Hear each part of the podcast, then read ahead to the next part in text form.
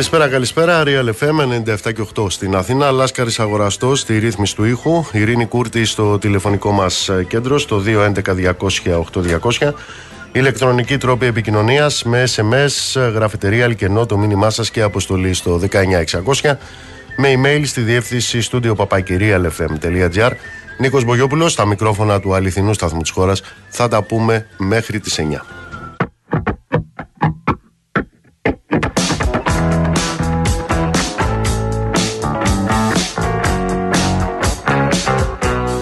Κυρίες και κύριοι, το Ισραήλ συνεχίζει ασταμάτητα τους βομβαρδισμούς και τις επιδρομές. Ο Παλαιστινιακός λαός συνεχίζει να μετρά χιλιάδες νεκρούς, τραυματίες και αγνοούμενους σε ολόκληρη τη Γάζα. Σύμφωνα με το Υπουργείο Υγείας ε, του Παλαιστινιακού θύλακα, τουλάχιστον 5.087 άνθρωποι έχουν σκοτωθεί από τις 7 του Οκτώβρη. Από αυτούς 2.055 είναι παιδιά και 1.119 είναι γυναίκες. Τουλάχιστον 15.273 είναι οι τραυματίες. Μόνο το τελευταίο 24ωρο, και μιλάω για στοιχεία ε, μέχρι το μεσημέρι, τουλάχιστον 436 άνθρωποι, ανάμεσά τους 182 παιδιά, σκοτώθηκαν από τις Ισραηλινές βόμβες.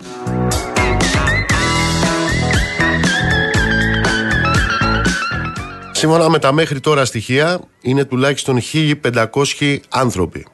Ανάμεσά τους 830 παιδιά που αγνοούνται και υπολογίζεται ότι βρίσκονται θαμένοι κάτω από τα ερήπια των ε, Ισραηλινών βομβών 12 νοσοκομεία και 32 κέντρα υγείας έχουν αναστείλει την ε, λειτουργία τους στη Γάζα λόγω των ε, Ισραηλινών βομβαρδισμών και της έλλειψης καυσίμων μεταξύ όλων των υπολείπων οι Ισραηλινές επιθέσεις έχουν σκοτώσει τουλάχιστον 57 υγειονομικούς και έχουν τραυματίσει πάνω από 100.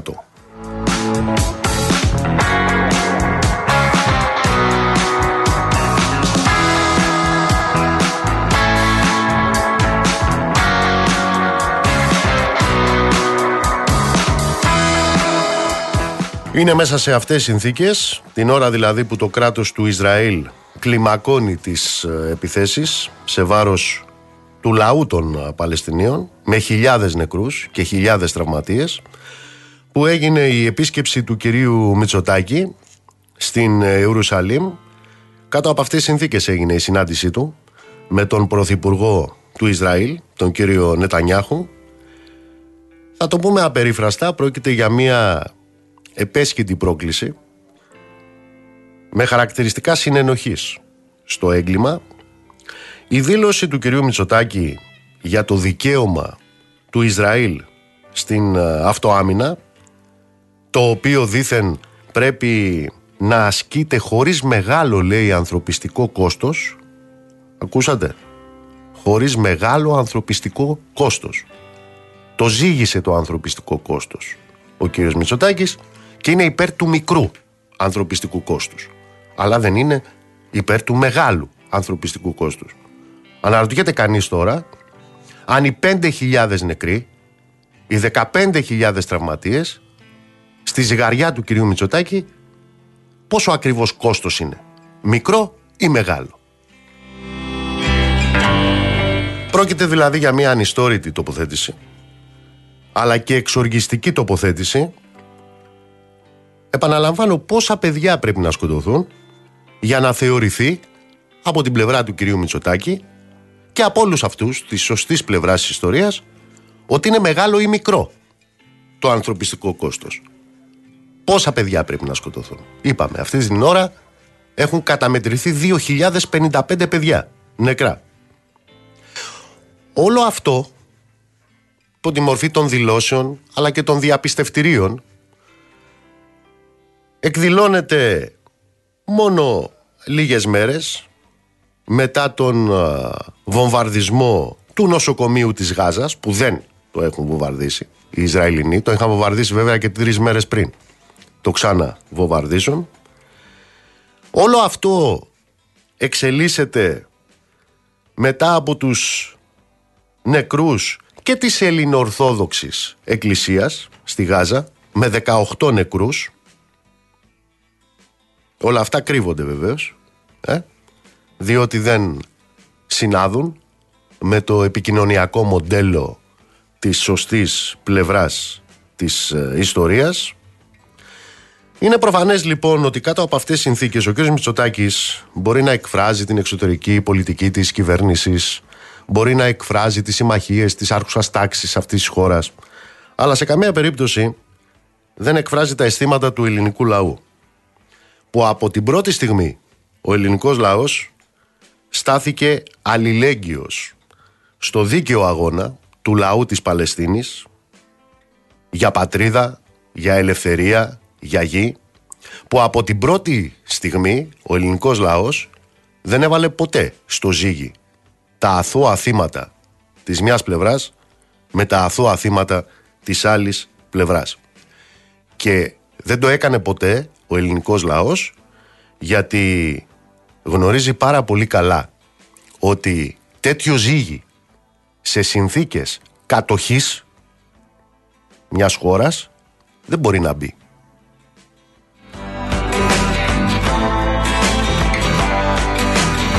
Ω εκ τούτου λοιπόν όταν κάτω από τέτοιες ε, συνθήκες ακούγονται αυτά τα οποία ακούστηκαν σήμερα από τον κύριο Μητσοτάκη στην ε, συνάντησή του με τον Νετανιάχου εκείνο που επιβάλλεται κατά τη γνώμη μου να σχολιάσει κανείς είναι να θυμίσει αυτό που είχε πει ένας μεγάλος θεατράνθρωπος ο Χάρολ Πίντερ και το είχε πει τις ημέρες μιας ακόμα θηριωδίας. Ήταν η νατοική θηριωδία στη Ιουγκοσλαβία πριν από 24 χρόνια. Ήταν τότε ακριβώς που ο Χάρολ Πίντερ είχε πει ότι αν σφίγγεις το χέρι των δολοφόνων δεν έχεις καμία ηθική.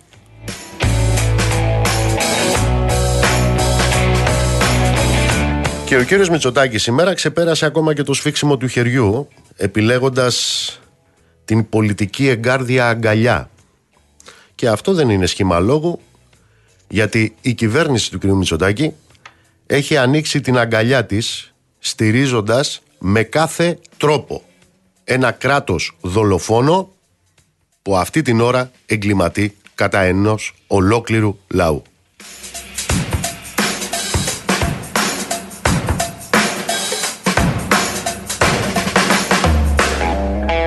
Την ίδια ώρα βέβαια συνεχίζεται η ελεηνή προπαγάνδα. Ανάμεσα στα άλλα χαρακτηριστικά της είναι ότι υπάρχουν και ψήγματα ανθρωπισμού. Ακούστε τώρα τι γίνεται. Προχτές ακούσαμε ότι το Ισραήλ για πρώτη φορά επέτρεψε λέει να περάσει ανθρωπιστική βοήθεια από τα σύνορα Αιγύπτου Γάζας. Για ποιο πράγμα επρόκειτο; Επρόκειτο για μόλις 20 φορτηγά όταν πριν από την επιδρομή αυτού του είδους η ανθρωπιστική βοήθεια σε συνθήκες δηλαδή μη πολέμου αν υποθέσουμε ποτέ ότι οι Παλαιστίνοι τα τελευταία 70 χρόνια, 75 χρόνια ζουν σε συνθήκες μη πολέμου πριν λοιπόν από τις 7 Οκτωβρίου η καθημερινή ανθρωπιστική βοήθεια που έχει ανάγκη η Γάζα με τα 2,5 εκατομμύρια κατοίκους η αποκλεισμένη Γάζα εδώ και 17 χρόνια ήταν 100 φορτηγά την ημέρα. Ήταν 100 φορτηγά την ημέρα.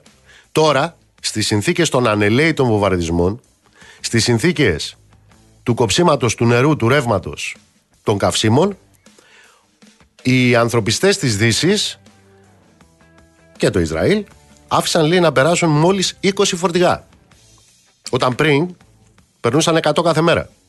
Σε συνθήκες μη βομβαρδισμών. Ξέρετε, σύμφωνα με τη UNICEF, το νερό που μετέφεραν αυτά τα 20 φορτηγά αρκεί για να πιούν 20.000 άνθρωποι για μία μέρα. Ναι, αλλά εκεί κατοικούν 2,5 εκατομμύρια άνθρωποι και όχι 20.000.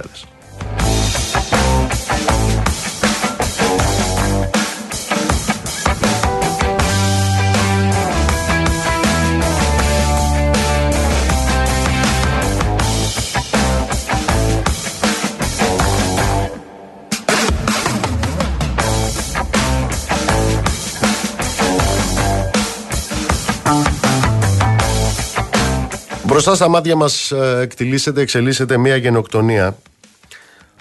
Όταν, ε, θέλω να θυμίσω, όταν ο Γκέρινγκ, ο υπαρχηγός του Χίτλερ δηλαδή και ο επικεφαλής της Γκεστάπο, είχε αναλάβει την ηγεσία του Υπουργείου των ε, Εσωτερικών στην κυβέρνηση των Ναζί.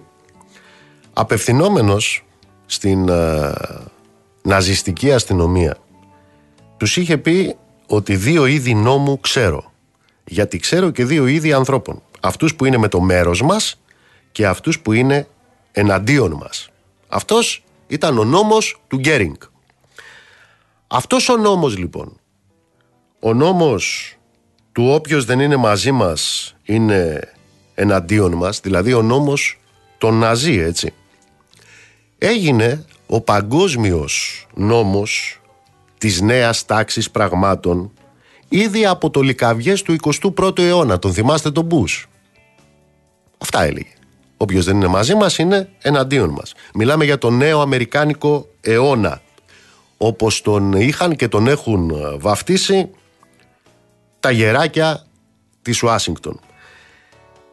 Συνιστά ιστορική παραφροσύνη. Εφτά και πλέον δεκαετίες μετά από το δικαστήριο της Νιρεβέργης εκείνος ο οποίος αναβιώνει αυτή τη λογική, τη λογική του Γκέρινγκ είναι το κράτος του Ισραήλ. Ο νόμος που εφαρμόζει το Ισραήλ, αυτή η ύβρις δηλαδή κατά του ανθρώπου, αποτελεί μετουσίωση αυτού ακριβώς του δόγματος. Ποιο είναι το δόγμα; Εφόσον σε παρακολουθώ είσαι ύποπτος, εφόσον σε εκτελώ είσαι ένοχος, εφόσον σε βομβαρδίζω είσαι τρομοκράτης.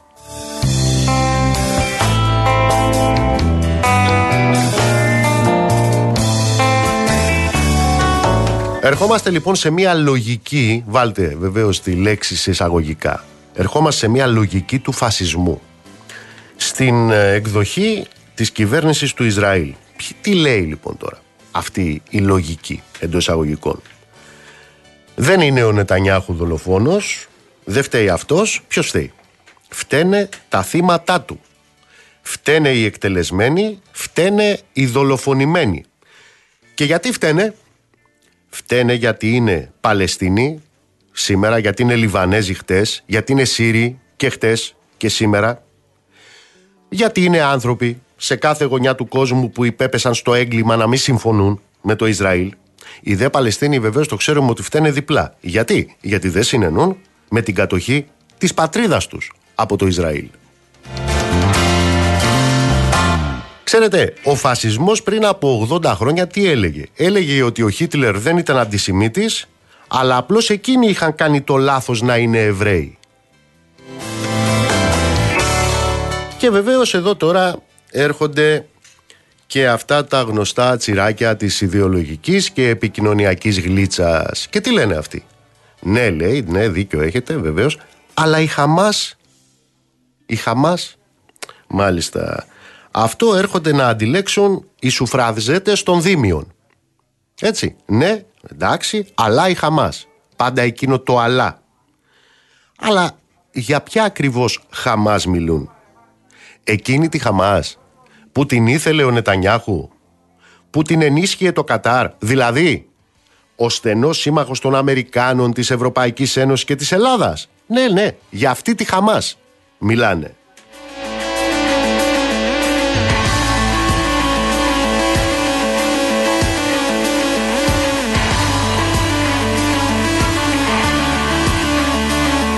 Ναι, λέει, μα η Χαμάς, μάλιστα. Για ποια Χαμάς μιλάτε λοιπόν; Μιλάτε για εκείνη τη Χαμάς που σύμφωνα με την Ιερουσαλήμ Post έγραφε η Ιερουσαλήμ Post. Σας διαβάζω. Η στρατηγική του Νετανιάχου είναι να αποτρέψει την επιλογή των δύο κρατών, οπότε μετατρέπει τη Χαμάς στον πιο στενό του συνεργάτη. Ανοιχτά. Η Χαμάς είναι ένας εχθρός. Συγκαλυμμένα είναι σύμμαχος. Για αυτή λοιπόν τη Χαμάς μιλούν, παραπέμπω στο αναλυτικό άρθρο του Δημήτρη του Σίρκα στο The Press Project είναι εκεί που καταγράφεται ότι το Κατάρ, επαναλαμβάνω, από τους μεγαλύτερους συμμάχους των Αμερικάνων, της Ευρωπαϊκής Ένωσης και της Ελλάδας μας στην περιοχή, το Κατάρ λοιπόν έχει μεταφέρει στη Χαμάς 1,8 δισεκατομμύρια δολάρια σε βοήθεια με την έγκριση της Ισραηλινής κυβέρνησης και βεβαίως φιλοξενεί και σύσσωμη την ηγεσία της Χαμάς από το 2012. Όταν λοιπόν μας λένε την ώρα που μπροστά μας συντελείται μια γενοκτονία, συντελείται μια εχθο, ε, εθνοκάθαρση στο όνομα του πολέμου με τη Χαμάς. Μα αυτοί δεν πολεμούν με τη Χαμάς. Αυτοί πολεμούν με τον Παλαιστινιακό. Δεν πολεμούν. Εξοντώνουν τον Παλαιστινιακό λαό. Όταν μιλούν λοιπόν για τη Χαμάς, μιλούν στην πραγματικότητα για τους Φραγκεστάιν που το εργοστάσιό τους έβγαζε Μουτζαχεντίν που το εργοστάσιό τους έφτιαχνε Αλκάιντα. Για εκείνους τους Φραγκεστάιν που το εργοστάσιο παρήγαγε Άισις που τώρα το εργοστάσιό τους βρικολακιάζει μέχρι και τον ναζισμό στην Ουκρανία για να βαφτίσει ποιον, τον ναζισμό πατριωτισμό απέναντι στο έγκλημα του αλουνού, στο έγκλημα της εισβολής του Πούτιν.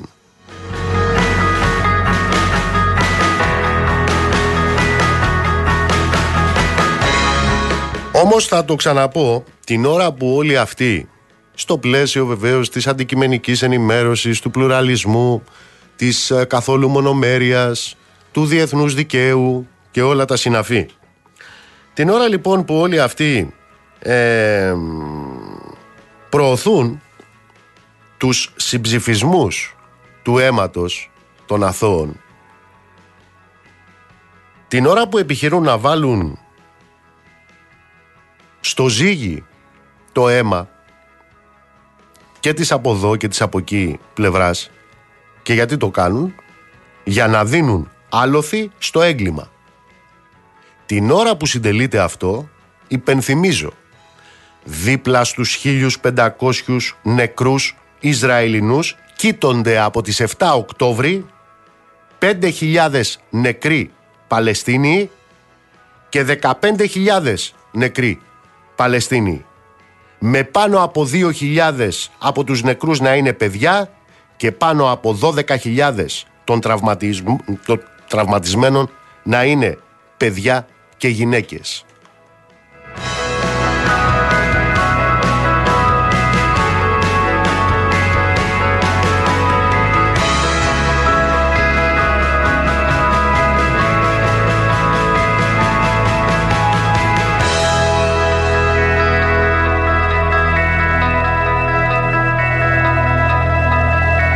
Αυτή είναι κυρίες και κύριοι η κατάσταση στην, ε, στην ε, Παλαιστίνη.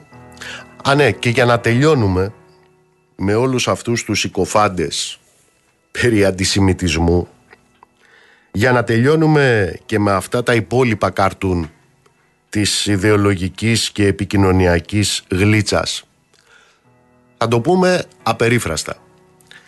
Αυτό το οποίο διαπράττει το κράτος του Ισραήλ και οι προστάτες του είναι ύβρις. Πάνω απ' όλα είναι ύβρις για την βαριά και πολύτιμη ιστορία που κουβαλάει ο ίδιος ο λαός του Ισραήλ.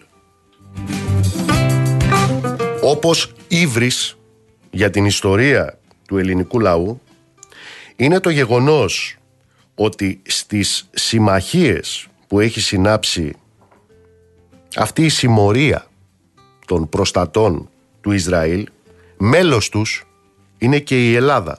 Πρόκειται για την Ελλάδα της Νέας Δημοκρατίας, του ΠΑΣΟΚ, του ΣΥΡΙΖΑ, της Ευρωπαϊκής Ένωσης, του ΝΑΤΟ, που έχει κάνει συμφωνίες συνεκπαίδευσης εδώ, εδώ στην Ελλάδα, των πιλότων του Ισραήλ που αυτή την ώρα βομβαρδίζουν τη Γάζα. Μιλάμε για αυτή την Ελλάδα που στέλνει φρεγάτες στην περιοχή για να συνδράμουν φωνιάδες και που παρέχει το έδαφος της από τη Σούδα μέχρι την Αλεξανδρούπολη και όπως μαθαίνουμε και την 112 πτέρυγα μάχης στην Ελευσίνα για να υπηρετεί και να εξυπηρετεί δολοφόνους. είναι οι εκπρόσωποι αυτής της Ελλάδας και όχι βεβαίως του ελληνικού λαού που στο μεγαλειώδες συλλαλητήριο αλληλεγγύη στο λαό της Παλαιστίνης βρήκε απέναντί του τα ΜΑΤ αυτοί είναι που μιλούν για διεθνές δίκαιο. Και ξέρετε γιατί άλλο μιλούν αυτοί; Για κατεχόμενη Κύπρο. Αυτοί μιλάνε για κατεχόμενη Κύπρο. Ποια είναι τελικά η αλήθεια; Όσο το Ισραήλ θα συνεχίζει το επί δεκαετίες πογκρόμ κατά των Παλαιστίνιων με δολοφονίες αμάχων, με απαρχάιντ, με βασανισμούς, με φυλακίσεις, με κατοχή Παλαιστινιακών εδαφών, με επικισμούς, τότε ο πόλεμος, η θηριωδία, το μακελιό, η φρίκη όλων αυτών των γεγονότων που ζούμε αυτές τις μέρες δεν θα έχουν τέλος. Και όσοι λοιπόν δεν ανήκουν στους δακρυσμένους κροκόδιλους, όσοι δεν ανήκουν σε αυτούς τους διατεταγμένους, όσοι δεν ανήκουν στους πόντιους πιλάτους, όσοι δεν έχουν αυτή την αλακάρτ τάχα μου ευαισθησία, όπως έχουν οι δήμοι, γιατί και οι δήμοι είναι ευαίσθητοι αλλά είναι αλακάρτ. Και όσοι πραγματικά το εννοούν όταν μιλάνε για την ειρήνη, δηλαδή μιλάμε για εκείνους ανθρώπους που δεν βάζουν στη ζυγαριά τα αθώα θύματα, ούτε τα από εδώ, ούτε τα από εκεί. Όλοι αυτοί λοιπόν έχουν μία και μοναδική επιλογή. Να μιλήσουν, να φωνάξουν, να ταχθούν, να στρατευτούν, να αγωνιστούν για να μπει τέλος στις εκατόμβες. Για να μην θρηνούν οι λαοί της περιοχής, ο Παλαιστινιακός λαός, ο Ισραηλινός λαός, όλοι οι λαοί της Μέσης Ανατολής να μην θρηνούν θύματα επιθυμάτων. Και γι' αυτό ένας τρόπος υπάρχει. Ένας τρόπος και το ξέρουν οι πάντες. Ένα πραγματικά ανεξάρτητο Παλαιστινιακό κράτος, ένα κράτος το οποίο εμποδίζουν να υπάρξει παρά τις δεκάδες αποφάσεις του ΟΗΕ. Οι Αμερικάνοι, οι Ευρωπαίοι, το Ισραήλ και οι φίλοι του, ένα κράτος, μια γη, μια πατρίδα για τους Παλαιστίνιους, ένα κράτος στα σύνορα του 1967, με πρωτεύουσα την Ανατολική Ιερουσαλήμ, με άμεση αποχώρηση όλων των κατοχικών δυνάμεων του Ισραήλ από τα εδάφη της Παλαιστίνης. Χωρίς αυτό, χωρίς αυτό, κάθε δάκρυ τους και κάθε δήλωσή τους για όχι μεγάλο ανθρωπιστικό κόστος, όπως του κυρίου Μητσοτάκη, θα είναι μία ακόμα δήλωση υποστήριξης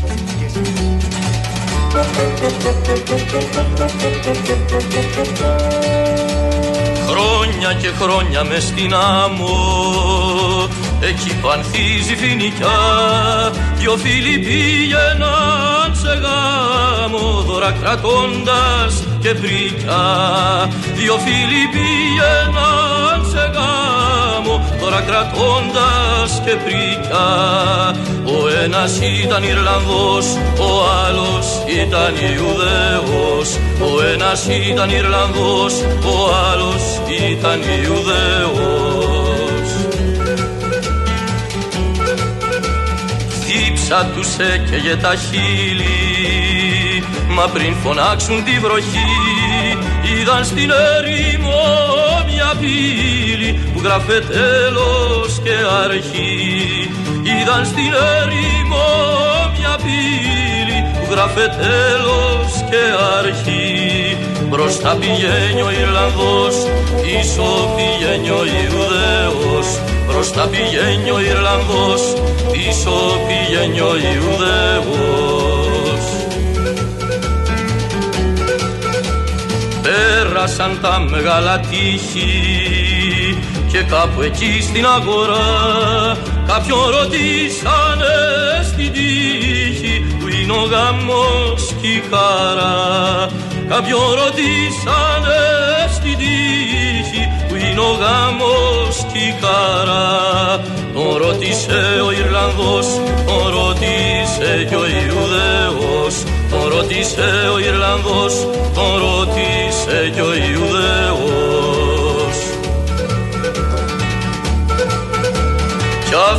απλώνοντας τα χέρια.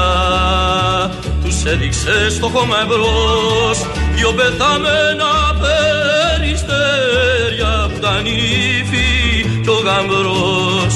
Δυο πεθαμένα περιστέρια Που ήταν η νύφη κι ο γαμπρός. Δάκρυσε τότε ο Ιρλανδός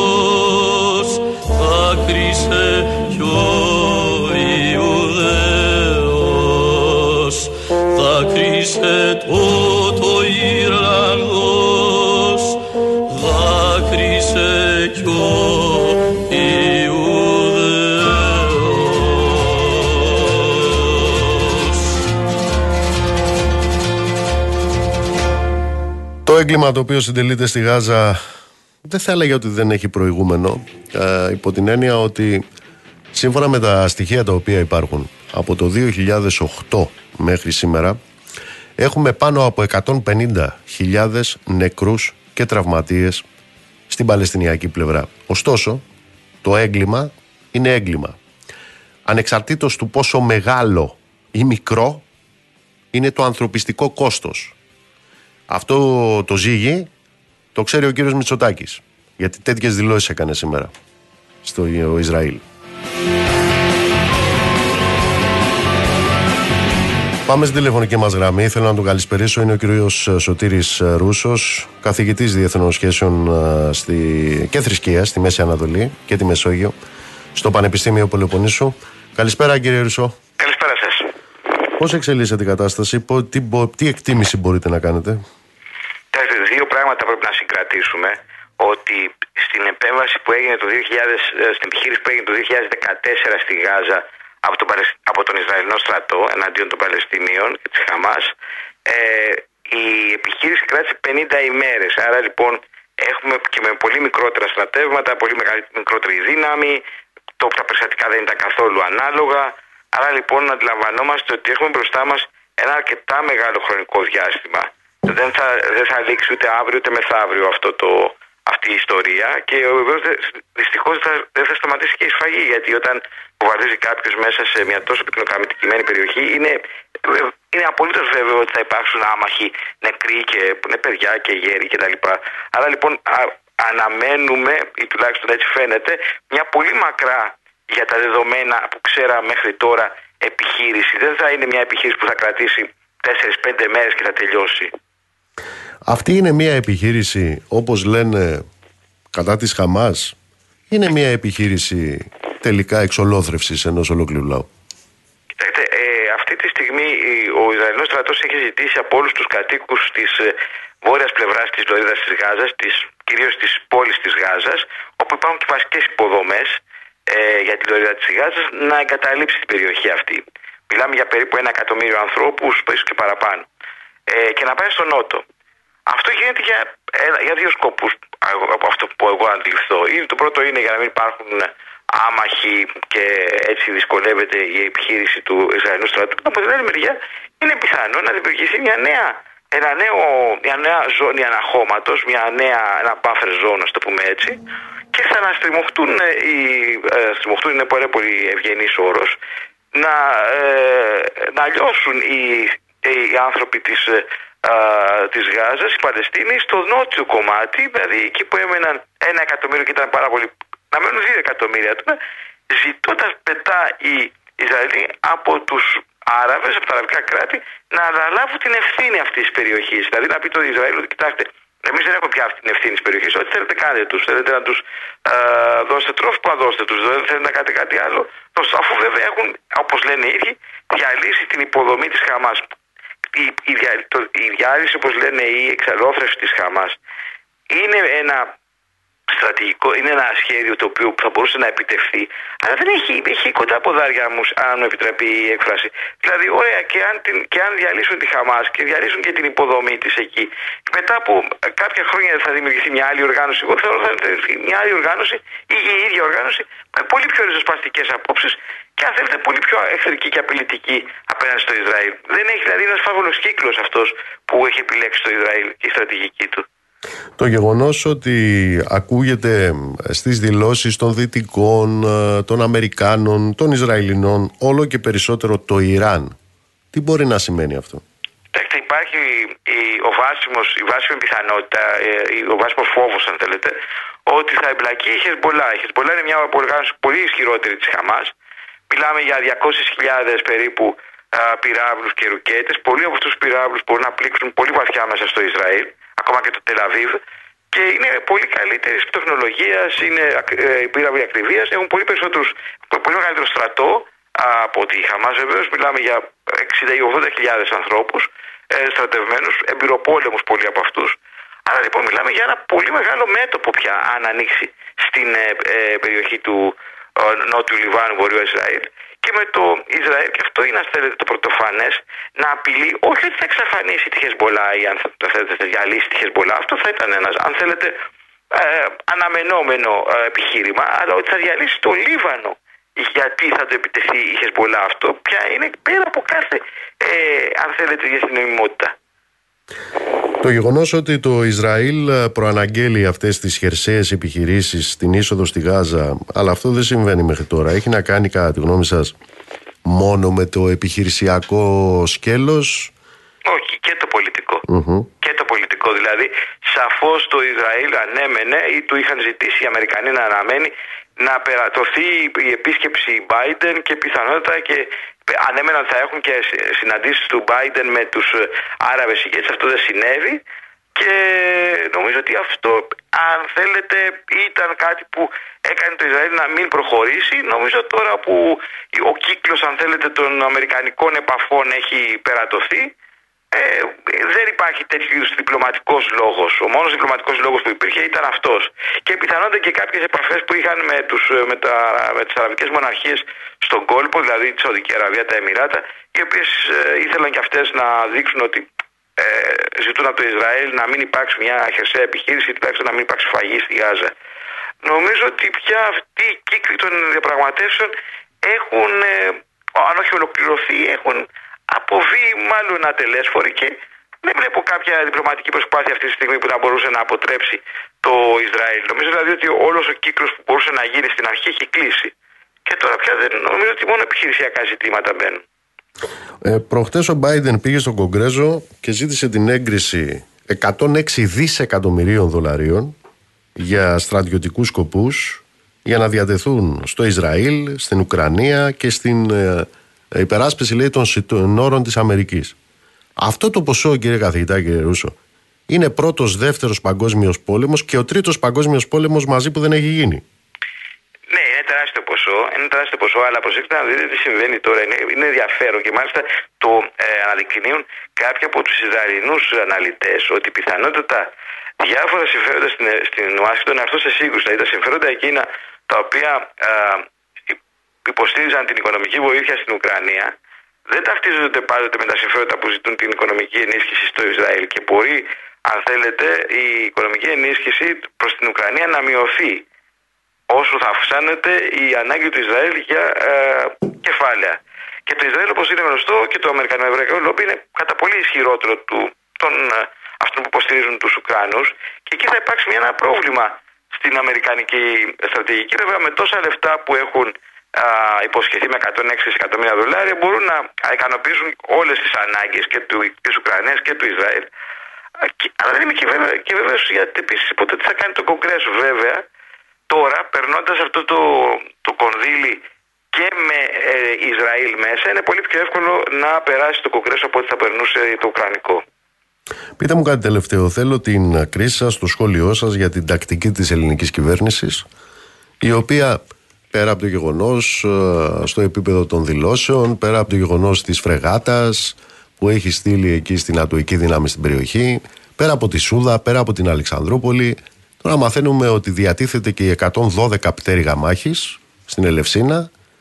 Ε, όλο αυτό είναι κανονικό για μια χώρα που είχε την, ε, ε τη δυνατότητα να συνομιλεί με τους πάντες ναι, και είχε μια παράδοση παράδοση να συνομιλεί με τους πάντες, mm-hmm. τουλάχιστον από τη δεκαετία του 1980, η οποία συνεχίστηκε, αν θέλετε, και με διαφορετικές κυβερνήσεις ε, με το, με, σε μεγαλύτερο ή σε μικρότερο βαθμό. Όχι, δεν πιστεύω ότι η Ελλάδα δεν μπορεί να είναι μέρος της πόλεμη κατάστασης σε καμία περίπτωση. Ούτε εμέσως, ούτε προφανώς όχι άμεσα, αλλά ούτε εμέσως. Ε, δεν υπάρχει κανένας λόγος να το κάνει αυτό και επίση πρέπει να διατηρεί τους διάβλους ανοιχτούς. Νομίζω ότι απλά η ελληνική εξωτερική πολιτική του στη Μέση Ανατολή τα τελευταία τρία ή τέσσερα χρόνια, ίσως και παραπάνω, ε, έχει χάσει τον μπούσουλα. Δεν είναι, και το, το, το λέω έτσι πολύ λαϊκά, αλλά το εννοώ κυριολεκτικά. Δεν έχει πηξίδα δηλαδή. Δεν έχει πηξίδα κυριολεκτικά. Και η μόνη πηξίδα της είναι πού θα, πάει, πού, θα πάνε, πού θα πάνε οι Αμερικανοί. Αυτό δεν είναι καλό. Δεν λέω να, να, να α, πάμε απέναντι στους Αμερικανούς, αλλά πρέπει να διατηρούμε τους διάβλους μας ανοιχτούς και να, τους, και να μας εμπιστεύονται και οι Άραβες και αν θέλετε και οι Ισραηλοί ακόμα. Αλλά αλλιώς δεν μπορούμε να παίξουμε ρόλο στην περιοχή και δεν αυξάνει το κύρος μας. Δεν μας θεωρούν μια σημαντική χώρα, γιατί οι σημαντικές χώρες παίζουν κάποιους ρόλους. Εμείς δεν έχουμε ρόλο να παίξουμε. Παίζουμε ένα ρόλο, αν θέλετε, ούτε καν δευτεραγωνιστή, κομπάρσου. Άρα λοιπόν οι κομπάρσοι αλλάζουν κατά το δοκούν. Δεν έχει πρόβλημα να αστιάσουν να αλλάξει του κομπάρσου πρόβλημα έχει να αλλάξει τους πρωταγωνιστές ή ακόμα και τους δευτεραγωνιστές του. Ε, νομίζω ότι η Ελλάδα τίνει όσο και περισσότερο να παίζει τον ρόλο του κομπάρσου στην ιστορία. Κύριε καθηγητά, κύριε Ρούσο, θέλω να ευχαριστήσω θερμά. Και εγώ σας ευχαριστώ. Να είστε καλά. Αστέρι του βοριά θα φέρει ξαστεριά Μα πριν φανεί μέσα από το πέλαγο πανί θα γίνω κύμα και φωτιά να σ' αγκαλιάσω ξενιτιά. Και εσύ χαμένη μου πατρίδα μακρινή θα μείνεις σαν ξημερώσεις άλλη Τώρα πετώ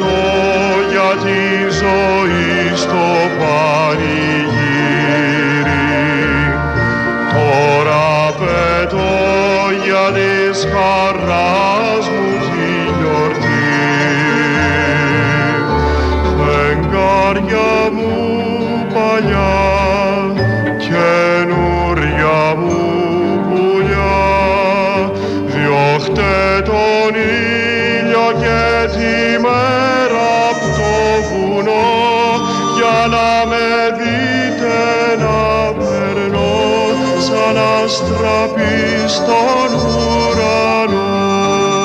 Σήμερα συμπληρώνονται 98 χρόνια από τη γέννησή του. Ήταν 23 Οκτώβρη του 1925 στην Ξάνθη. Έλεγε αδιαφορώ για τη δόξα. Με φυλακίζει μέσα στα πλαίσια που καθορίζει εκείνη και όχι εγώ. Πιστεύω στο τραγούδι που μας αποκαλύπτει και μας εκφράζει εκ βαθέων και όχι σε αυτό που κολακεύει τις επιπόλες και βιαίως αποκτηθήσεις συνήθειές μας. Περιφρονώ, έλεγε, αυτούς που δεν στοχεύουν στην πνευματική νεότητα, τους εύκολα επώνυμους πολιτικούς και καλλιτέχνες, τους εφησυχασμένους συνομήλικους, τη σκοτεινή και ύποπτη δημοσιογραφία, καθώς και την κάθε λογής χιδεότητα. Έτσι κατάφερα, έλεγε, να ολοκληρώσω την τραυματισμένη από την παιδική μου ηλικία προσωπικότητα καταλήγοντας να πουλώ λαχεία στον ουρανό και προκαλώντας τον σεβασμό των νεότερών μου μια και παρέμεινα ένας γνήσιος Έλληνας και μεγάλος ερωτικός. Μάνος Χατζηδάκης 98 χρόνια σήμερα από τη γέννησή του.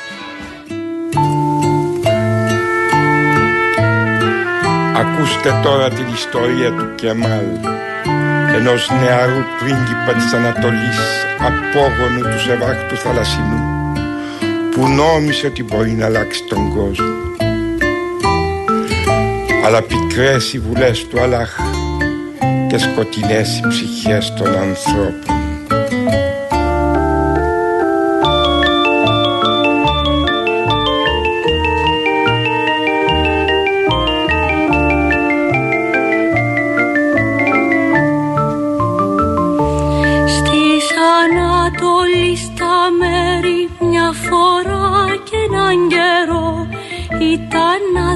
το και μέρη μου χλιασμένο το νερό. Στη Μοσούλη, στη Βασόρα, στην παλιά τη χουρμαδιά. Πικραμένα κλαίνε τώρα τη μου τα παιδιά. Κι ένας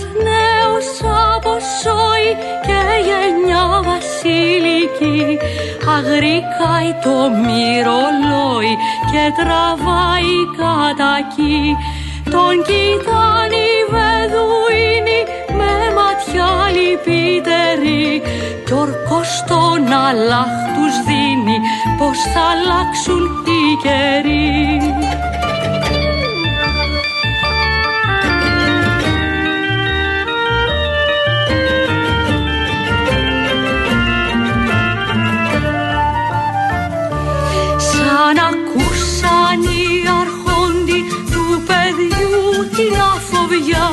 ξεκίναν με λικουδόντι και με λιονταριού προβιά. Απ' τον τίγρη στον Εφράνη κι απ' τη γη στον ουρανό. Κυνηγάν τον αποστάτη να τον πιάσουν ζωντανό.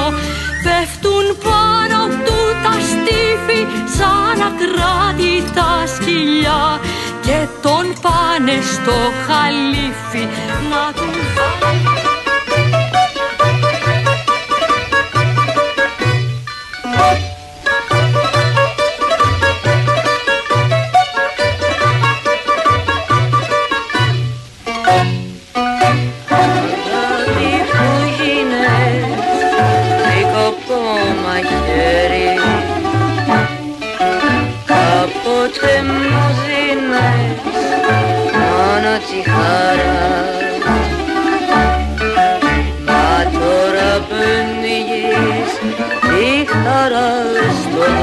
άκρη Δεν βρίσκω άκρη, δεν βρίσκω γιατρία. Μα τώρα πνιγείς τη χαρά στο δάκρυ Δεν βρίσκω άκρη, δεν βρίσκω γιατρία.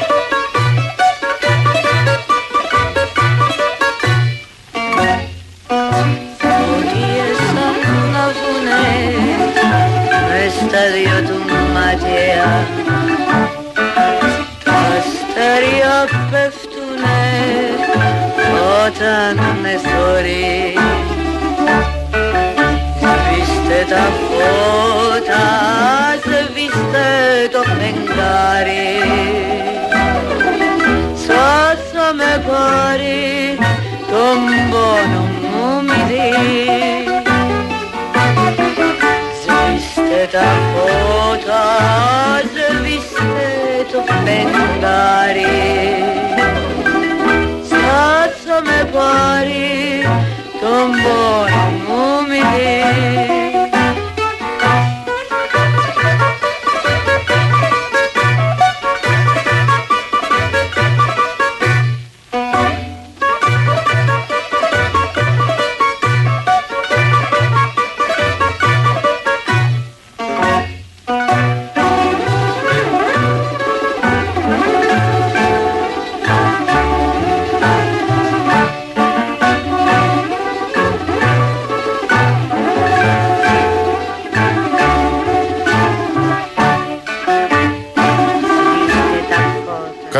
καλησπέρα σε όσους μπήκατε τώρα στη συχνότητα. Δεύτερη ώρα της εκπομπής Real FM 97 και 8 στην Αθήνα. Λάσκαρης αγοραστός στη ρύθμιση του ήχου. Ειρήνη Κούρτη στο τηλεφωνικό μας κέντρο στο 211-200-8200.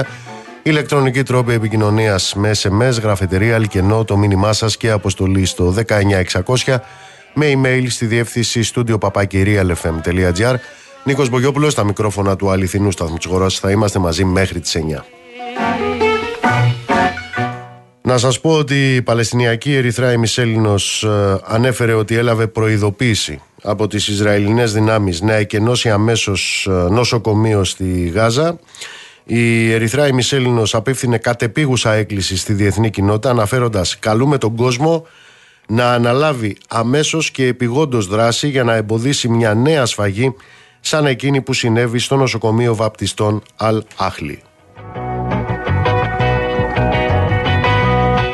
Συγκλονιστικά είναι επίσης τα όσα ανέφερε ο Αρχιεπίσκοπος Σεβαστίας Θεοδόσιος αναφορικά με το προηγούμενο έγκλημα του Ισραήλ. Αναφέρομαι στον ε, βομβαρδισμό αμάχων που είχαν καταφύγει στη μονή του Αγίου Πορφυρίου στην ε, Γάζα. Σε δηλώσεις του ο Αρχιεπίσκοπος τόνισε ότι οι νεκροί ήταν τουλάχιστον 20 ενώ εκατοντάδες άνθρωποι παρέμεναν θαμένοι κάτω από τα ερήπια που άφησαν οι βομβαρδισμοί του Ισραηλινού στρατού.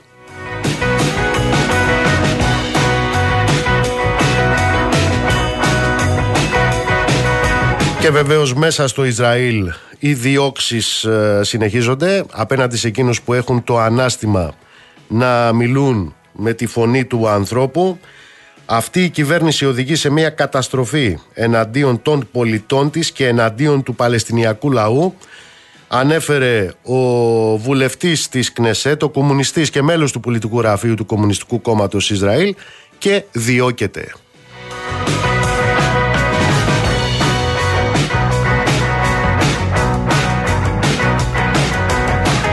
Θέλω να πάμε στην τηλεφωνική μας γραμμή. Είναι μαζί μας και τον καλησπερίσω ο κύριος Λατίφ Νταλουίζ, είναι καθηγητής οικονομικών και διαχείρισης κρίσεων και υπεύθυνο εξωτερικών σχέσεων της Παλαιστινιακής Παρικίας Ελλάδος.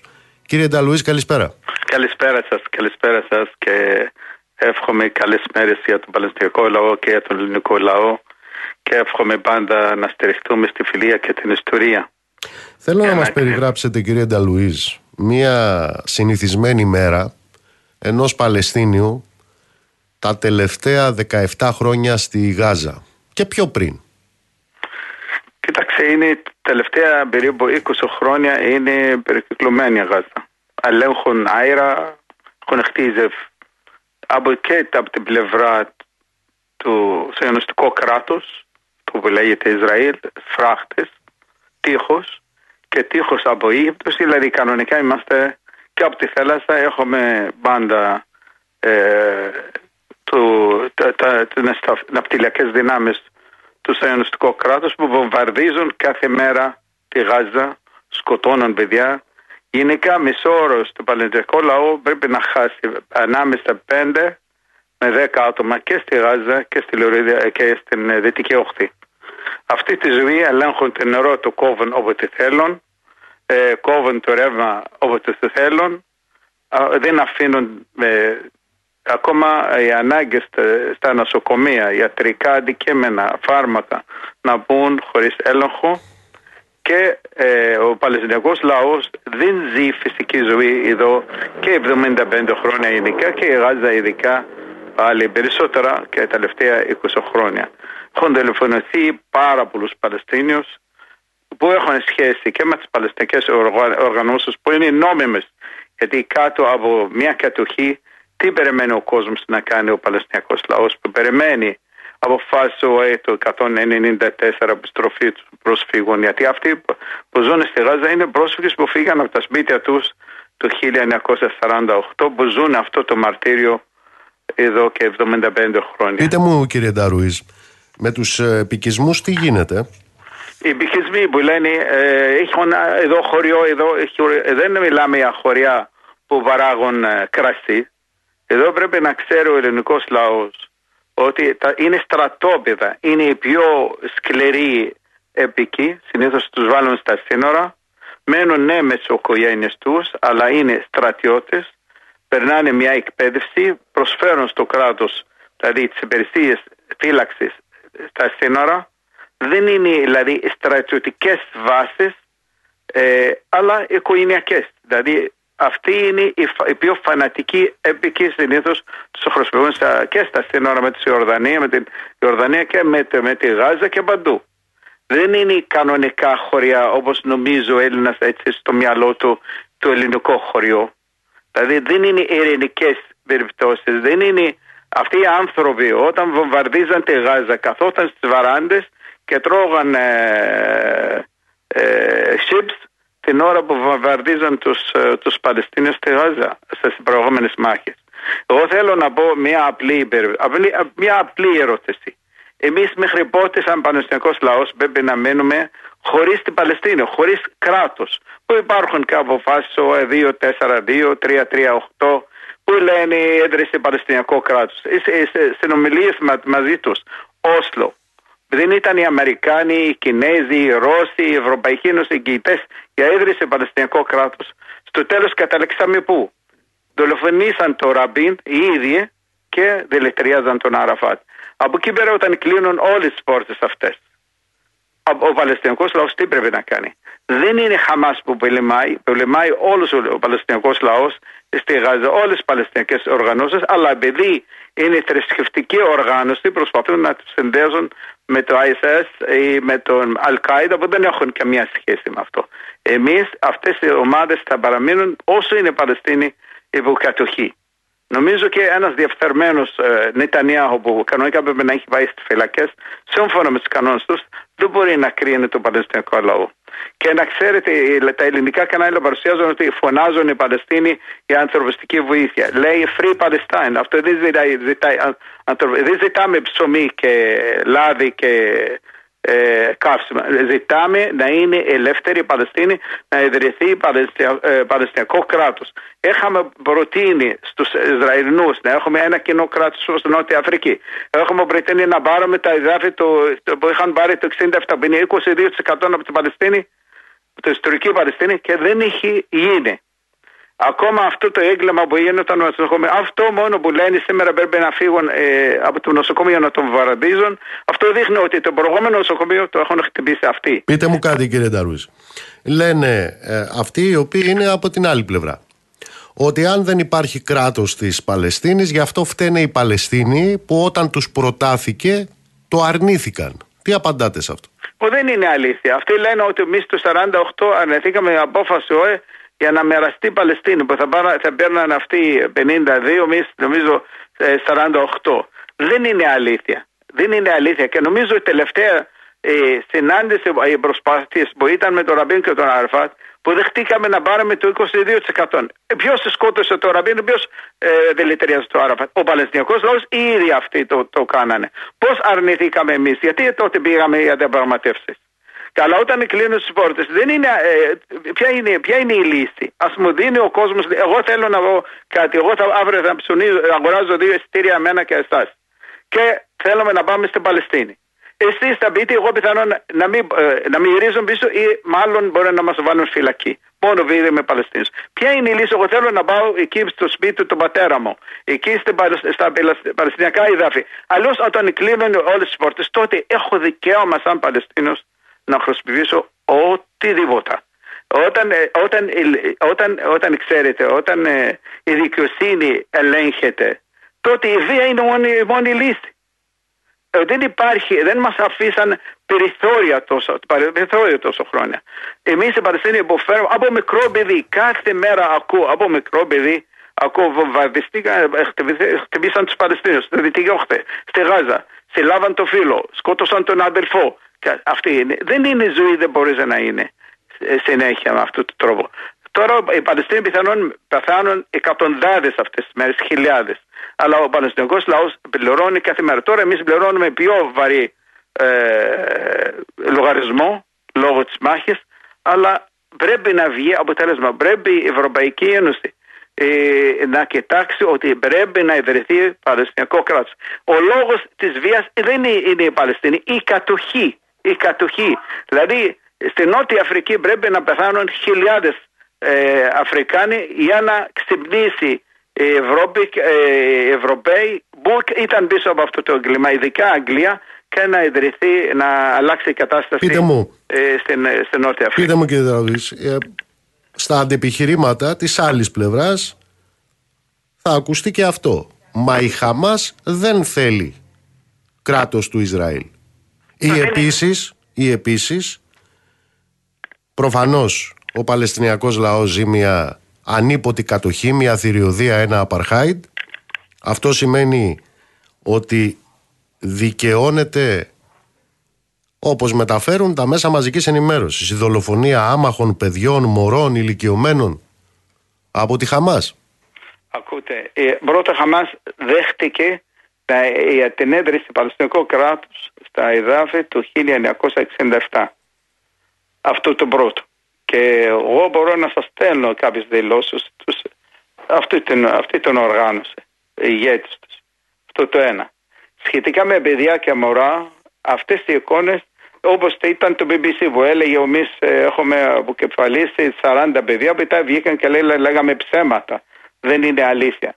Αυτό που παρουσιάζαν ε, αυτοί δεν είναι σωστό. Πάντα ας μας δείξουν φωτογραφίες, ας μας δείξουν εικόνες. Όπως ένα κανάλι απόψε έλεγε, ε, να μην πω το όνομά του, έλεγε ότι εμείς ε, υπήρχαν κάποια βιασμοί από δύο χρονών μέχρι 80. Να ξέρετε, δεν είναι αυτός ο Παλαιστινιακός. Δεν γράφτηκε στην ιστορία μας ποτέ ότι έχουμε κάνει τέτοια. Όσο και να πιάναμε, έχουμε πιάσει πάρα πολλές φορές αχμάλωτους Ισραηλινούς. Δεν έχει συμβεί ποτέ στην ιστορία μας. Είμαστε τόσο δίκαια, τόσο πολιτισμένος λαός που δεν πρόκειται. Η υπόθεση μας είναι τόσο δίκαια δεν μπορεί να έχει κανείς αμφιβολία. Νομίζω οι Ευρωπαίοι ηγέτες, αν έχουν συνείδηση, αν έχουν συνείδηση, ας κοιτάξουν το δρόμο. Βγήκε η διαδήλωση για το Ισραήλ, ήταν 40 άτομα. Για τους Παλαιστινιακούς λαούς, δεκάδες χιλιάδες και στην Ελλάδα και στη Νέα Υόρκ και στη Ουάσιγκτον, στην Ισπανία, παντού. Αυτό, αυτός είναι, ε, αυτή, είναι, αυτή είναι η λαή μιλάνε. Α κάνουμε ψήφος, α ψηφίζει. Αν είναι αυτή η πολιτική στην Ευρωπαϊκή Ένωση, εκφράζει του Ευρωπαίους να δούμε. Γιατί ο δρόμος μιλάει. Και απλώς τα μίδια ελέγχεται, ξέραμε από ποιον ελέγχεται και παρουσιάζουν αρνητικές εικόνες για να δικαιολογήσουν τη σφαγή που κάνουν στην Παλαιστίνη ε, και είναι, είναι κράτος που τίθεται έχει υπογράψει συνθήκες και κάνει εγκλήματα πολέμου. Οι οργανώσεις δεν έχουν υπογράψει. Αλλά λέω πάλι, δεν υπήρχε περίπτωση να έχουν σφάξει παιδιά.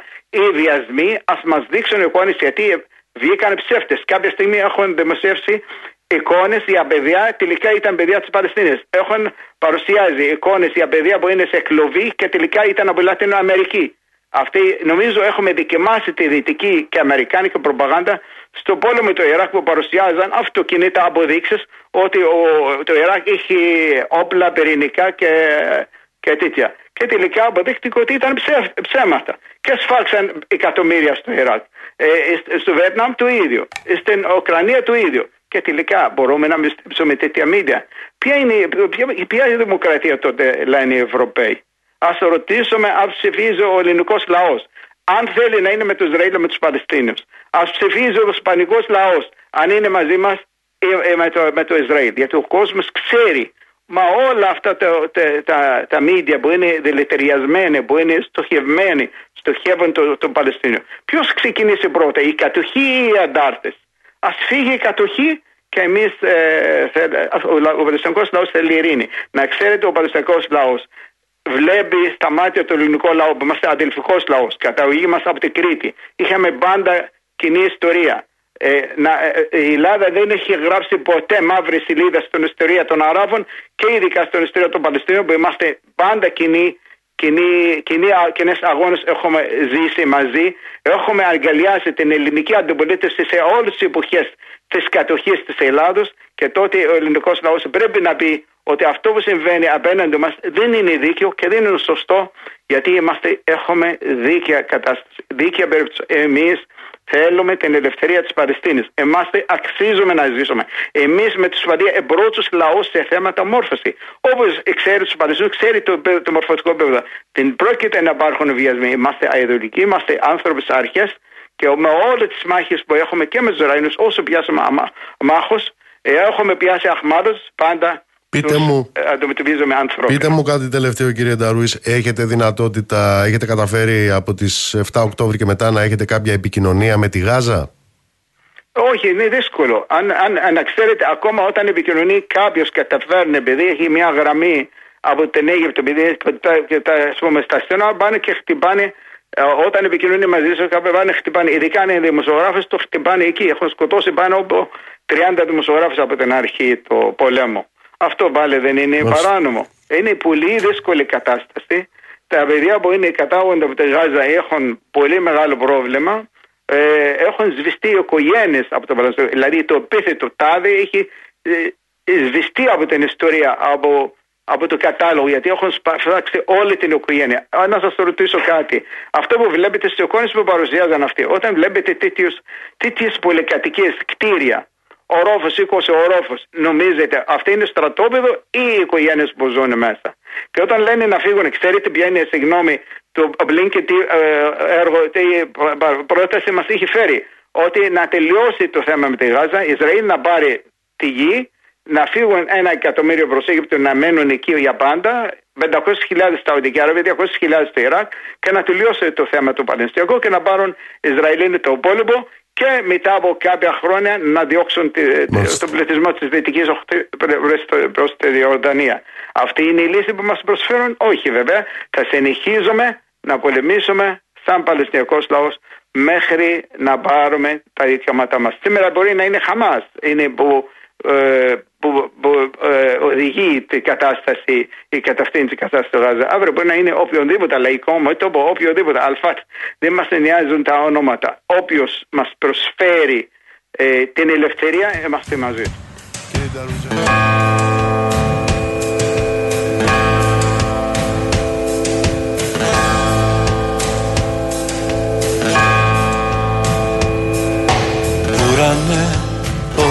Δεν θα πω το ναι Ουρανέ, φίλε μακρινέ.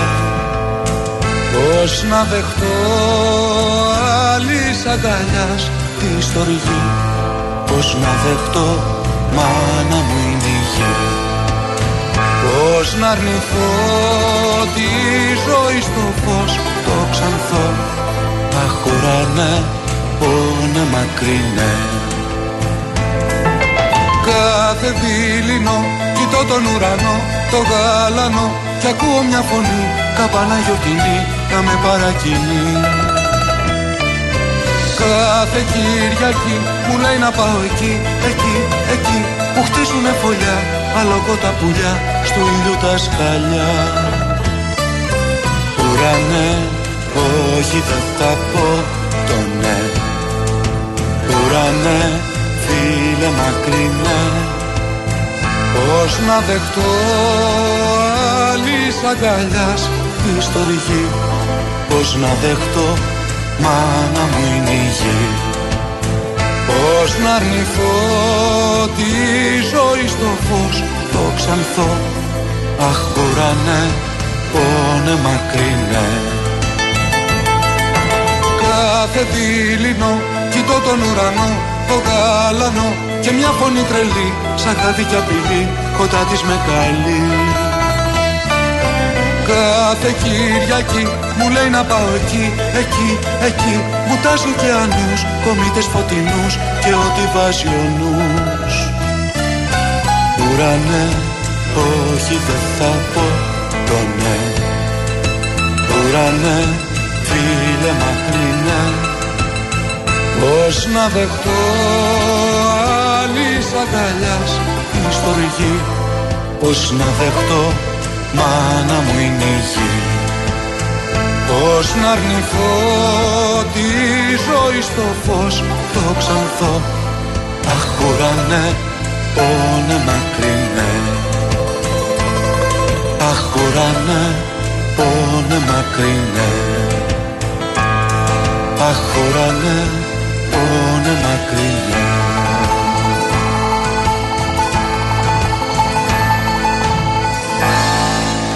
Λοιπόν, υπάρχει ένας α, πόλεμος στο εσωτερικό του ΣΥΡΙΖΑ μετά την επιστολή της αποχώρησης ε, του Στέλιου Κούλογλου από την ε, Ευρωομάδα του ΣΥΡΙΖΑ την πρόθεσή του να θέσει θέμα ηγεσίας γνωστοποίησε ο, ο Φίλης.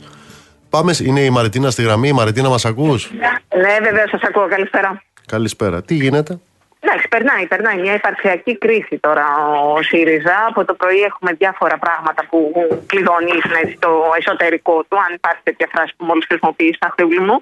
Λοιπόν, ε, ξεκινάμε από την ανοιχτή επιστολή αποχώρησης από την Ευρωομάδα του ΣΥΡΙΖΑ, του κ. Κουλόγλου, ο οποίος πέραν από την ουσία της της αποχώρησης αυτή και είχε έτσι επιφυλάξει αρκετά αρκετά σκληρή κριτική προς τον νέο πρόεδρο του ΣΥΡΙΖΑ. Ε, λέει ότι η κατάσταση που έχει διαμορφωθεί στο κόμμα στερείται σοβαρότητας. Η δημόσια συζήτηση περιστρέφεται γύρω από την προσωπική ζωή του Πρόεδρου και όχι από τις πολιτικές προτάσεις. Ότι ε, θυμίζει αυτά τα παλιότερα αντισύριζα συντηρητικά γραφτά του, όπως αναφέρεται σε αυτά που αποκάλυψε χθες η εφημερίδα των συντακτών. Τώρα, ο Στέγιο Κούλογλου κάνει λόγο για κρυφή ατζέντα της νέας ηγεσίας του ΣΥΡΙΖΑ εννοείται. Ε, αναφέρεται τόσο στον τρόπο διαγραφής του Στέφανου Τζουμάκα από το κόμμα, όσο και στην πρώτη ανακοίνωση του ΣΥΡΙΖΑ αναφορικά με τις εξελίξεις του ΣΥΡΙΖΑ στη Γάζα.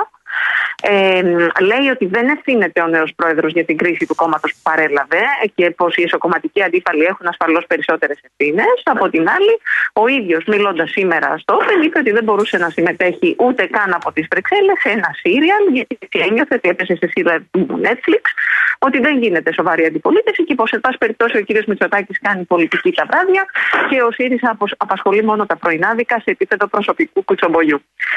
Ήταν κάπως βαριές οι κουβέντες, εν πάση περιπτώσει, για να μην σας πω όλο τώρα το παρεδώσει μεταξύ ε, Στέγιου Κούλογλου και ΣΥΡΙΖΑ, καθώς υπήρξε μια αίτηση από την Κομουντούρου να παραδώσει την έδρα του, την οποία φυσικά αρνήθηκε ο κύριος Κούλογλου.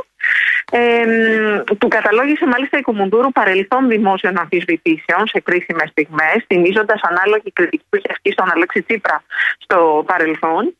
Ε, από την πλευρά του ο κύριος Κούλογλου ξεκαθάρισε ότι δεν πρόκειται να παραδώσει την έδρα του και είπε ότι δεν είναι σε επαφές με άλλο κόμμα. Άφησε όμως ανοιχτό το ενδεχόμενο να κατέβει εκ νέου υποψήφιος ευρωβουλευτής αν υπάρξει κάποια παράταξη που θα τον εκφράζει μεταφέρω απλά το, τη, τη, τα γεγονότα, τώρα τα συμπεράσματα δικά σας.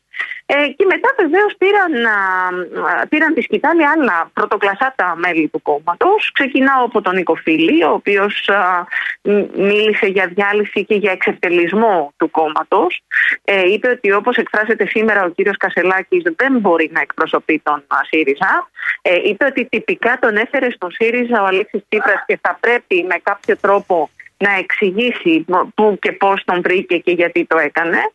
Ε, είπε ότι κατά τη γνώμη του είναι οι οικονομικοί παράγοντες που έχουν κάνει κάποια, επιλογή, ε, κάποια τέτοια επιλογή εκτός ΣΥΡΙΖΑ και όχι ο Αλέξης Τσίπρας και εν πάση περιπτώσει ε, η κληθής να σχολιάσει και την παρέτηση Κούλογλου είπε ότι τον καταλαβαίνει απόλυτα. Ε, μάλιστα αναρωτήθηκε γιατί θα πρέπει να παραδώσει την έντρα αφού δεν εξελέγει με το κόμμα Κασελάκη αλλά εξελέγει με τον ΣΥΡΙΖΑ. Τώρα, ε, ο κύριος Πολάκης ανέλαβε να απαντήσει στον κύριο Φίλη, του, τον, τον προκάλεσε στην πραγματικότητα είτε να αποδεχτεί το αποτέλεσμα είτε να άρει τον κράβατον του και να περπατήσει ε, κατά τη γνωστή ε, ρίση από τη λειτουργία της Κυριακής του παράλυτου. Ε, Δύο ενδεχόμενα άφησε ο κύριος Βίτσας μιλώντας στο ΣΚΑΙ. Είπε ότι είμαστε στη χειρότερη στιγμή του ΣΥΡΙΖΑ από τότε που δημιουργήθηκε το κόμμα και ότι υπάρχουν δύο ενδεχόμενα πια. Το ένα είναι να φεύγει ο καθένας κατά μόνος και το δεύτερο να υπάρξει μια συνεννόηση και οι βουλευτές να αρχίσουν να φεύγουν ομαδικά. Στην πραγματικότητα, ο κύριος Βίτσα έβαλε στο τραπέζι το ενδεχόμενο ενός νέου κόμματος, το οποίο έσπευσε να το κατονομάσει κιόλας. Ε, μίλησε για ένα κόμμα της ανανεωτικής οικολογικής ριζοσπαστική αριστεράς. Και όπως καταλαβαίνεις, είμαστε σε μια πάρα πολύ ωραία ατμόσφαιρα αυτή την εποχή στη Κομοντούρου, η οποία μάλιστα μένει να συνεχιστεί. Και θυμίζω την ώρα που ο πρόεδρος του κόμματος βρίσκεται ακόμα στην Αμερική. Πριν πάμε στην uh, λειτουργία της Κυριακής του Παραλίτου και του Άρων των Κρεβατών σου και περιπάτη, είχε υπάρξει αντιπαράτηση και με το Σκουρλέτη. Ναι, σωστά βέβαια. Mm. Ε, αυτό όμως είναι χθεσινός. Στην πραγματικότητα ο κύριος ε, Πολάκης απάντησε με πάρα πάρα πολύ σκληρά λόγια στον κύριο ε, Σκουρλέτη παραθέτοντας μια σειρά από από χειρουργία στα οποία προέβη τις προηγούμενες ημέρες απλά για να του καταλογίσει το ίδιος είναι άσχετος και ανεπάγγελτος. Ε, ε, έχουν αρχίσει να γίνονται και προσωπικές οι κόντρες στο εσωτερικό του ΣΥΡΙΖΑ, δεν είναι αμυγός πολιτικές. Ε, θα δούμε, θα δούμε πραγματάκια τις επόμενες μέρες. Ε, με αυτού του είδους την υψηλού επίπεδου πολιτική αντιπαράθεση θα πάνε, υποτίθεται, σε συνέδριο το Φλεβάρι. Υποτίθεται ότι θα πάνε σε συνέδριο, στο οποίο ο κύριος Φίλης προανήκει θέμα, ε, θέμα Προέδρου, έτσι, θέμα ηγεσίας. Ε, Α μείνουμε όμως, επειδή βλέπω ότι είναι πάρα πολύ πυκνές οι εξελίξεις, μόνο σήμερα δηλαδή είναι πάρα πολύ πλούσιο το ρεπορτάζ. Α μείνουμε στην Κεντρική Πολιτική Επιτροπή ε, τις επόμενες εβδομάδες και βλέπουμε μέχρι το συνέδριο κατά πόσον θα πάνε, θα πάνε όλοι μαζί και θα, ε, θα συντηρηθεί αυτό το όλοι μαζί ή θα διαλυθούν εκεί. Μάλιστα. Ε, κατά τα λοιπά, ο κ. Κασελάκης, από ό,τι καταλαβαίνω, σχέση με αυτά τα οποία έγραφε πριν από 10 χρόνια, δεν τα θυμάται, είπε. Κοίτα τώρα, εντάξει, αυτό είπε ότι δεν, δεν τα θυμάται τα συγκεκριμένα άρθρα, ότι δεν θυμάται καν τον 24χρονο εαυτό του, ότι τότε δούλευε πάρα πολύ σκληρά σε ένα πολύ ε, τοξικό περιβάλλον και έτσι ανταγωνιστικό, ότι είχε μια σχέση με μια κοπέλα και δεν περνούσε πολύ ωραία. Και, εν πάση περιπτώσει, είπε ότι ο 24χρονο τότε Στέφανος μπορεί και να μην ψήφισε τον 35χρονο σήμερα Στέφανο. Εντάξει, τι να σου πω και εγώ τώρα. Δεν θυμάμαι πώ ήμουν στα 24 μου, τι έγραφα συνήθως τα θυμάμαι, αλλά. Ναι. Καλό είναι να έχει μνήμη βέβαια ο άνθρωπος. Ναι, Έγινε Μαριτίνα μου. Σε ευχαριστώ πολύ. και εγώ, καλή συνέχεια.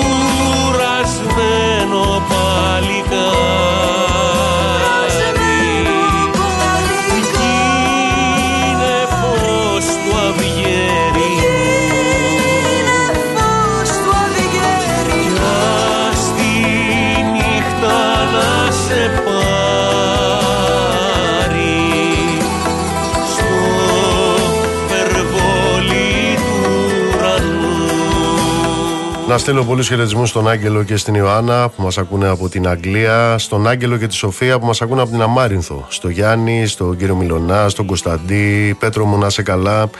Χαιρετίσματα στον Κωνσταντίνο, στο Γιώργο στην Πράγα, στη Χρύσα, στο Λευθέρη, Ελισέα να είσαι καλά. Ε, Σάβα Μόχη, διαφωνώ πλήρως.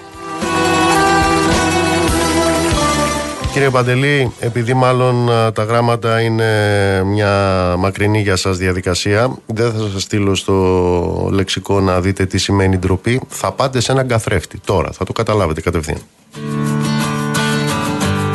Καλησπέρα στο φίλο του Δημήτρη στη Γερμανία, στην Ξανθή. Τάνια μου να είσαι καλά. Και στην ε, Τόνια και στον Αργύρι. Η Σαμ ε, χαιρετισμούς ε, μας ακούει από το Βερολίνο, ο Παναγιώτης, η Ευαγγελία, ο Αντώνης από την Ολλανδία.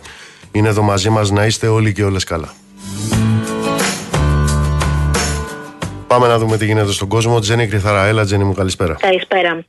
Λοιπόν, το Ισραήλ συμφώνησε από ό,τι φαίνεται σήμερα με το αίτημα της Ουάσιγκτον να αναβάλει τη χερσαία εισβολή στη Γάζα μέχρι να φτάσουν επιπλέον αμερικανικές δυνάμεις στην περιοχή είναι κάτι που μετέδωσε το ραδιόφωνο του Ισραηλινού στρατού, ενώ νωρίτερα οι New York Times είχαν μεταδώσει ότι η κυβέρνηση Biden έχει συμβουλεύσει το Ισραήλ να καθυστερήσει τη χερσαία εισβολή στη Γάζα ελπίζοντας να κερδίσει χρόνο προκειμένου να κάνει διαπραγματεύσεις και για άλλους ομήρους μετά τις δύο Αμερικανές που αφέθηκαν ελεύθερες εντός του Σαββατοκύριακου.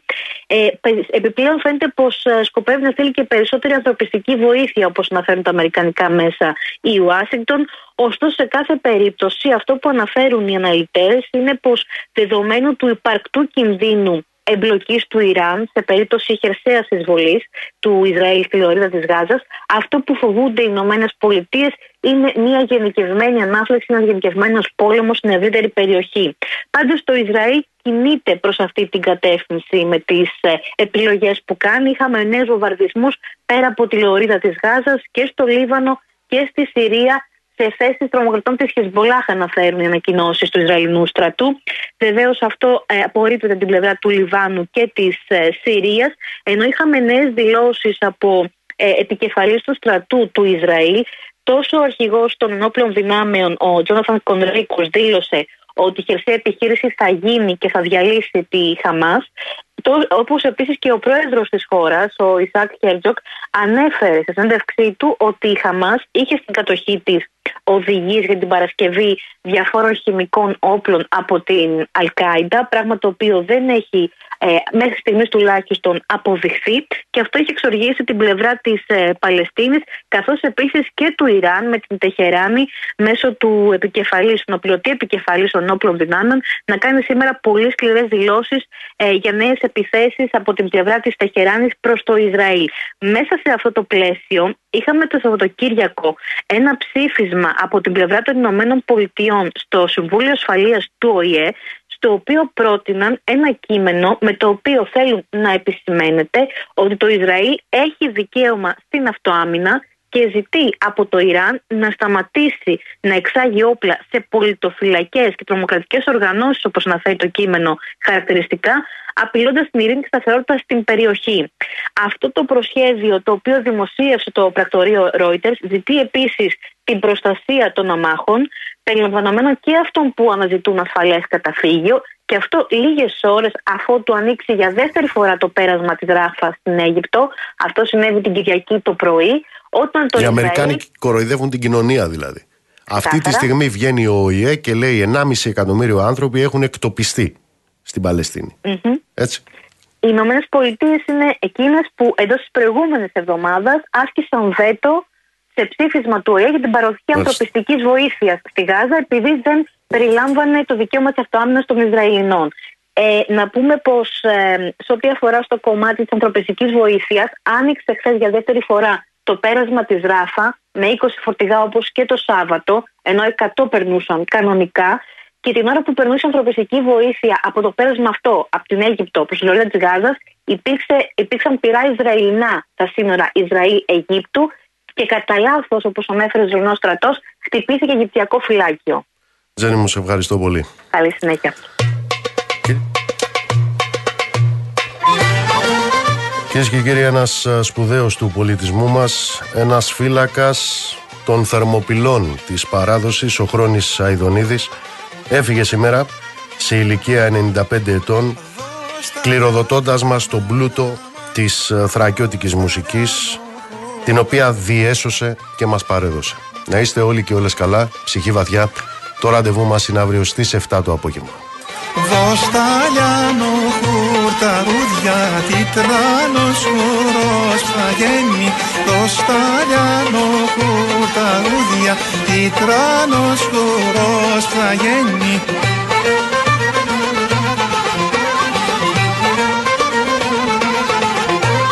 Τι τρανός κι αμάν αμάν, τι τρανός χορός φαγαίνει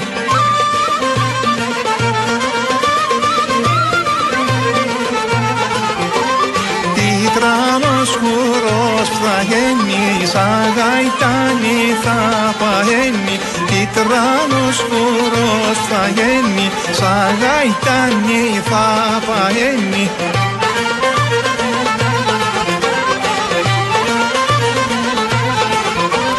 Πέντε πέκια μανάμαν Πέντε περδικοί σπιτούσαν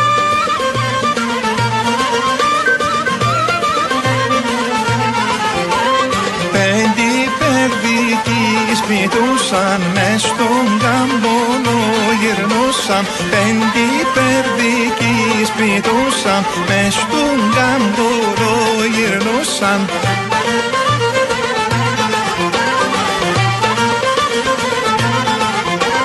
Μες του γκάκια μανάμαν.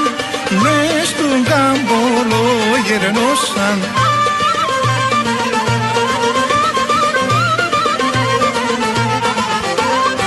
Μες στον καμπόνο γυρνούσαν γιατί μας τα δυο ρωτούσαν. Μες στον καμπόνο γυρνούσαν γιατί μας τα δυο ρωτούσαν